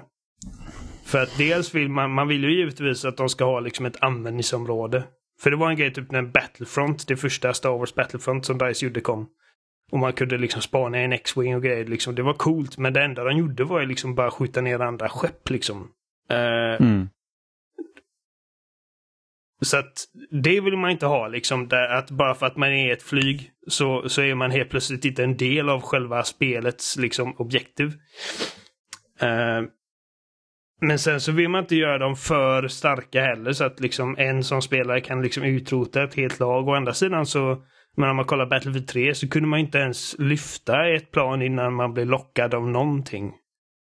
Uh, Nej, och, sen... och, det, och det blir ett större problem på konsol för att banorna var mycket mindre mm. men eh, liksom rangen på vapnen var samma som du hade kört på PC när du liksom kunde säga okej okay, här är någon som lockar på mig, jag åker till andra sidan banan istället och gör där, där någonting. Mm. Alltså att det, det, det är skitsvårt men eh, jag känner att de har ändå helt okej okay balans i det här spelet bara på det lilla jag har känt för att eh, det är liksom ett, en helikopter kan som sagt vara extremt alltså, farlig, dödlig. Alltså liksom, eh, det har varit ett par matcher där jag liksom verkligen blivit slaktad av den hela helikoptern. Men bara liksom ditt lag verkligen ger sig fan på att ta ut den här så, så går det till slut. Det, liksom, det gäller bara att man, man koordinerar sig lite och inte bara spånar och blir dödad direkt. Mm. Um, jag, och jag, jag älskar verkligen um, det här liksom attachment swap-systemet. På vapnen. Mm, liksom. man, kan, alltså, man kan byta attachment Precis. på vapnen när som helst. Crisis. Som typ eh, Crisis 2. Exakt. Det, det, det, är verkligen perfekt för Battlefield. Och det är liksom, alltså jag bara, jag önskar att det alltid varit så här. För att det, men det finns massor av olika attachments. Så du har fyra olika liksom subklasser av attachments. Så du har Optics. Um, som är olika sikten givetvis. Du har uh, din pipa. Så det är liksom förlängd barrel, kortare barrel, uh, ljuddämpare, sådana grejer. Du har underbarrel, vilket är olika sorters eh, grips eller eh, liksom vad är det, typ, eh, smoke launchers och sådana grejer. Och så har du magasinet. uh, vissa magasin är liksom att de har uh, mindre capacity men de går snabbare att byta ut och, och sådana grejer. Eller att de är liksom tyngre vilket gör att det blir liksom bättre stabilitet. Uh, och det finns massa olika att låsa upp. och det är skönt liksom att det gäller bara liksom att när du har fått ett visst antal kills med, med ett särskilt vapen så kommer nästa attachment. Så det är inte det att du behöver liksom hålla på att tracka massa challenges för att låsa upp de här grejerna. De kommer naturligt om du spelar. Uh, och uh, du kan liksom, du kan equippa så att du har tillgång till tre av varje olika. Så du kan ha tre, eh, tre optics, du kan ha tre barrels, tre underbarrels och tre magasin. Vilket gör att du kan liksom se till att dina vapen alltid har liksom den perfekta möjligheten. Liksom. Så att om du kör breakthrough och, du, och är liksom, du har en assault rifle och du på öppna sanddyner. Vilket gör, okej okay, nu, nu så, så nu har jag mitt liksom ACOG-sikte eller vad det nu är, så det är gånger fyra zoom som funkar jättebra. Och sen kommer vi till nästa fas som plötsligt är inomhus. Då du bara byter över till sin lilla reflex site utan att man behöver liksom gå in och byta den skiten i menyerna. Uh, mm. Det är verkligen alltså hur jävla bra som helst. Um,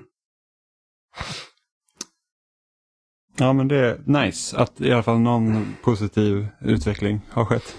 Ja. Och jag menar alltså, ja. jag, har, jag har ju faktiskt, alltså jag har ju trial-tid kvar. Mm. Så att jag borde kunna, om det gäller fortfarande så borde jag kunna hoppa in i alla fall och köra lite och se så att är det någonting jag vill lägga pengar på eller inte. Eller tycker jag fortfarande att det är tråkigt. Jag menar du och jag, vi testade trial. Eh, och vi, först var det ju tänkt, men det är Battlefield, klart vi ska köpa Battlefield. Ja. Och vi testade trialen och vi båda kände att, jag vet inte fan alltså. Nej, men alltså det kändes uselt. Det var så här, min gubbe glider runt på banan, det går liksom inte att sikta ordentligt. Liksom, jag, jag, ser att jag skjuter på någon och han dör liksom inte. Det var bara så här att nej, det här är inte, det här är inte klart. Och- det här är ett ofärdigt spel. Precis, och det, det jag kan liksom eh, glatt rapportera nu är att de barnsjukdomarna är liksom nästan helt och hållet borta. Alltså jag, Så när jag spelade under trial-versionen så var det liksom varje ny match råkade ut för en ny unik game-breaking glitch som gjorde att jag var tvungen att starta om spelet.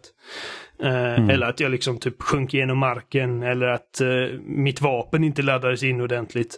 Det konstigaste jag har sett eh, nu sen jag köpt spelet är att eh, springanimationen inte riktigt kommer igång. Du rör dig liksom som att du sprintar men vapnet är statiskt. Det har hänt mig en gång. Ja, okej. Så att Ja, alltså okej. liksom de här buggarna är liksom i princip som bortblåsta.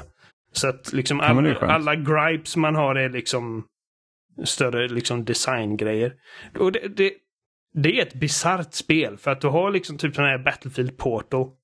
Vilket gör att du kan skapa dina egna, egna olika game modes. Jag har sett att det finns massa olika typ zombielägen, zombie rush. Och rush finns där så att du kan liksom i princip skapa liksom bara vanlig gammal hederlig rush. Eh, Mm. Och jag hoppade in i ett läge där det var eh, rush på Noshare Canals. Eh, med Battlefield 3. Så ena laget var Battlefield 3 loadouts och det andra laget var Bad Company 2 loadouts. Och du har Mm. liksom de här liksom statiska klasserna från de spelen tillsammans med de gamla vapnen liksom. Eh, från Mm. de spelen. Och du har samma voice lines som från de spelen och de, de, de rör sig och liksom har animationer precis som i de spelen. Eh, så det är nästan så att de här liksom Battlefield 3 och Bad Company 2 liksom existerar på något sätt inne i detta spelet. Och Mm. aldrig sett liksom något liknande. Det känns helt bisarrt för att det är liksom, det finns där men det är liksom lite halvhjärtat för att de supportar inte liksom själv. Det, det, det är inte det som Battlefield 2042 handlar om utan det är mer liksom, ja här är liksom möjligheterna, här är verktygen och communityt får göra vad ni vill med det. Ja. Ehm, Nej, alltså det känns nästan som att de kanske bara gjort, borde gjort Battlefield Portal och det var spelet istället. Ja men nästan. Man, man, Ja. man funderar lite på det liksom. Ehm, För det ryktades ju om att det skulle typ vara, komma antingen typ en, en eh, remaster eller remake av både Battlefield Bad Company 2 eller Battlefield 3 innan 2042 utannonserades. mm, jag inte, alltså, i- I slutändan så tror jag att jag, jag, eh, jag är glad över att Portal inte är liksom den grejen. Liksom, för att jag, jag har aldrig varit...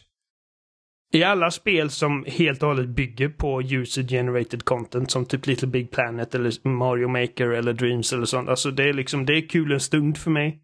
Och sen så är det bara, mm, nej, det håller inte. För, att det är liksom, det finns en miljard olika grejer. Och det är en spelare på varje server. Liksom. Mm. Eh, men alltså, bara, hade jag varit liksom någon sorts, typ om jag hade varit Vincent Pelle eller whatever på, på EA och det hade varit jag som hade liksom typ bestämt vilken riktning man hade tagit. Jag hade liksom gjort nästa Battlefield 1943. Liksom, alltså en, en mindre smaller scale grej som kanske kostar 400 spänn. Eh, Mm. Typ fem behöver inte vara mer än fem banor, två lägen, och Ja, typ, Conquest. ja, typ reboota liksom lite så bara okej back to basics, vi kollar liksom Precis. vad är det som egentligen funkar. För det var ju lite så Battlefield 1943 var. Ja, men exakt. Och det funkade jättebra. Och, och, och frågan är liksom hur i dagens klimat, hur väl det hade funkat. Det vet man inte. Och- jag vet att jag sa det till Adam liksom att Ja, alltså jag hade nog fan, jag hade nog liksom gjort bara att alla vapen, all equipment och allting är bara upplåst från början. Mm. Och jag vet liksom, det finns säkert folk som har tittat på mig och bara vad fan, liksom, vad är det då för mening med att spela spelet? För att liksom folk vill ha någonting att jobba mot. Och, och jag förstår det, för jag tycker också liksom det är kul när man låser upp någonting nytt. Men samtidigt så är det liksom Tänk typ om Overwatch hade släppts och du, måste, och du var tvungen att spela typ 20 timmar för att låsa upp Roadhogs en, liksom, eh, Och jag krok. tror att det var tanken från början. Det är möjligt, No men, men Watch. eh, Du- så, Jag tror att du, i alla fall att du inte skulle kunna spela alla karaktärer på en gång, du behöver låsa upp karaktärer. Säkert. För att liksom, det är sådana diskussioner man har under designprocessen. Liksom, och hur, hur gör vi det så att det här liksom har bäst longevity och grejer. Men jag tror liksom i slutändan för att de har liksom med battle passet och där får jag också säga liksom eh, relativt generöst ändå av EA liksom att alla grejer som ehm, som du behöver betala i battle passet är kosmetiska grejer. Så att liksom det finns vapen och eh, nya fordon och sånt att låsa upp i battlepasset men du behöver inte betala för det. Mm. Eh, så att man behöver aldrig vara rädd för att, liksom, att du, du går miste om det liksom nästa, liksom metans nästa bästa vapen bara för att du inte betalar för battlepasset. Mm. Eh, Ja, det är det problemet COD har. Ja, precis. Um, men men jag, jag känner ändå liksom att jag har ändå liksom den här typ eh, tron i att bara ge alla liksom ett liksom equal playing field och låt alla liksom testa sig fram med de här grejerna. Och så jag tror liksom att liksom långvarigheten ändå klarar sig även om man inte måste typ grinda för nästa vapen. Eller vad det nu blir. Um, Mm men jag menar, alltså, det, det, eh, garanterat en grej de har typ eh, undersökt och grejer. eh, Liksom det, de har säkert data som säger liksom att eh, 65% av spelare hellre vill ha grejer så att de kan låsa upp så att de som återkommer Ja, till spelet. eh, Jag tror det är blandat med data och blandat med investerare som tycker att det ska vara så. Säkert. Men, Det, ja. Att men, men kul, kul att du tycker om det i alla fall. det, Relativt. Ja, jo, men jag, jag, har, jag har kul. För det är, fort, det är ändå Battlefield liksom. Även om det är typ design... eh, Design... val som har gjorts som jag inte håller med om. Så är det liksom att själva kärnan finns där.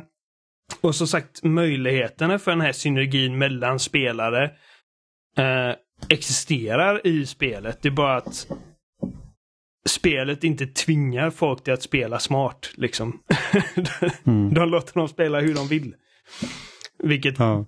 givetvis påverkar. Ehm, men liksom ifall, ifall vi hade fyllt upp en squad så tror jag liksom vi hade kunnat spela precis som det alltid varit. Och, och jag tror att vi hade liksom sett framgångar med det också. Mm. Ehm, Ja, ja, men kul. Jag ska, jag ska se, jag kanske kan hoppa in under min trialperiod och sen får jag se om jag pungar ut. Mm. Ehm, men nu har vi pratat en och en halv timme så jag tror att Ja. det här var allt vi hade för denna gången. Eh, vi hade ju en del spel att ta igen som vi inte riktigt kunde prata om tidigare.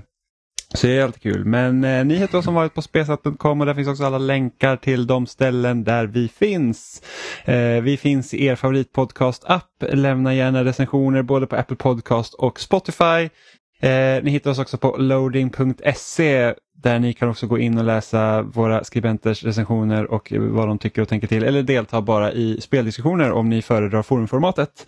Eh, maila till oss på kontaktetspelsnack.com om ni har förslag, synpunkter eller om det är någonting speciellt ni vill att vi ska prata om. Skicka gärna era frågor, det är alltid roligt. Eh, och så hörs vi igen nästa vecka. Säger vi hej då! Hej då! Puss i ljumsken.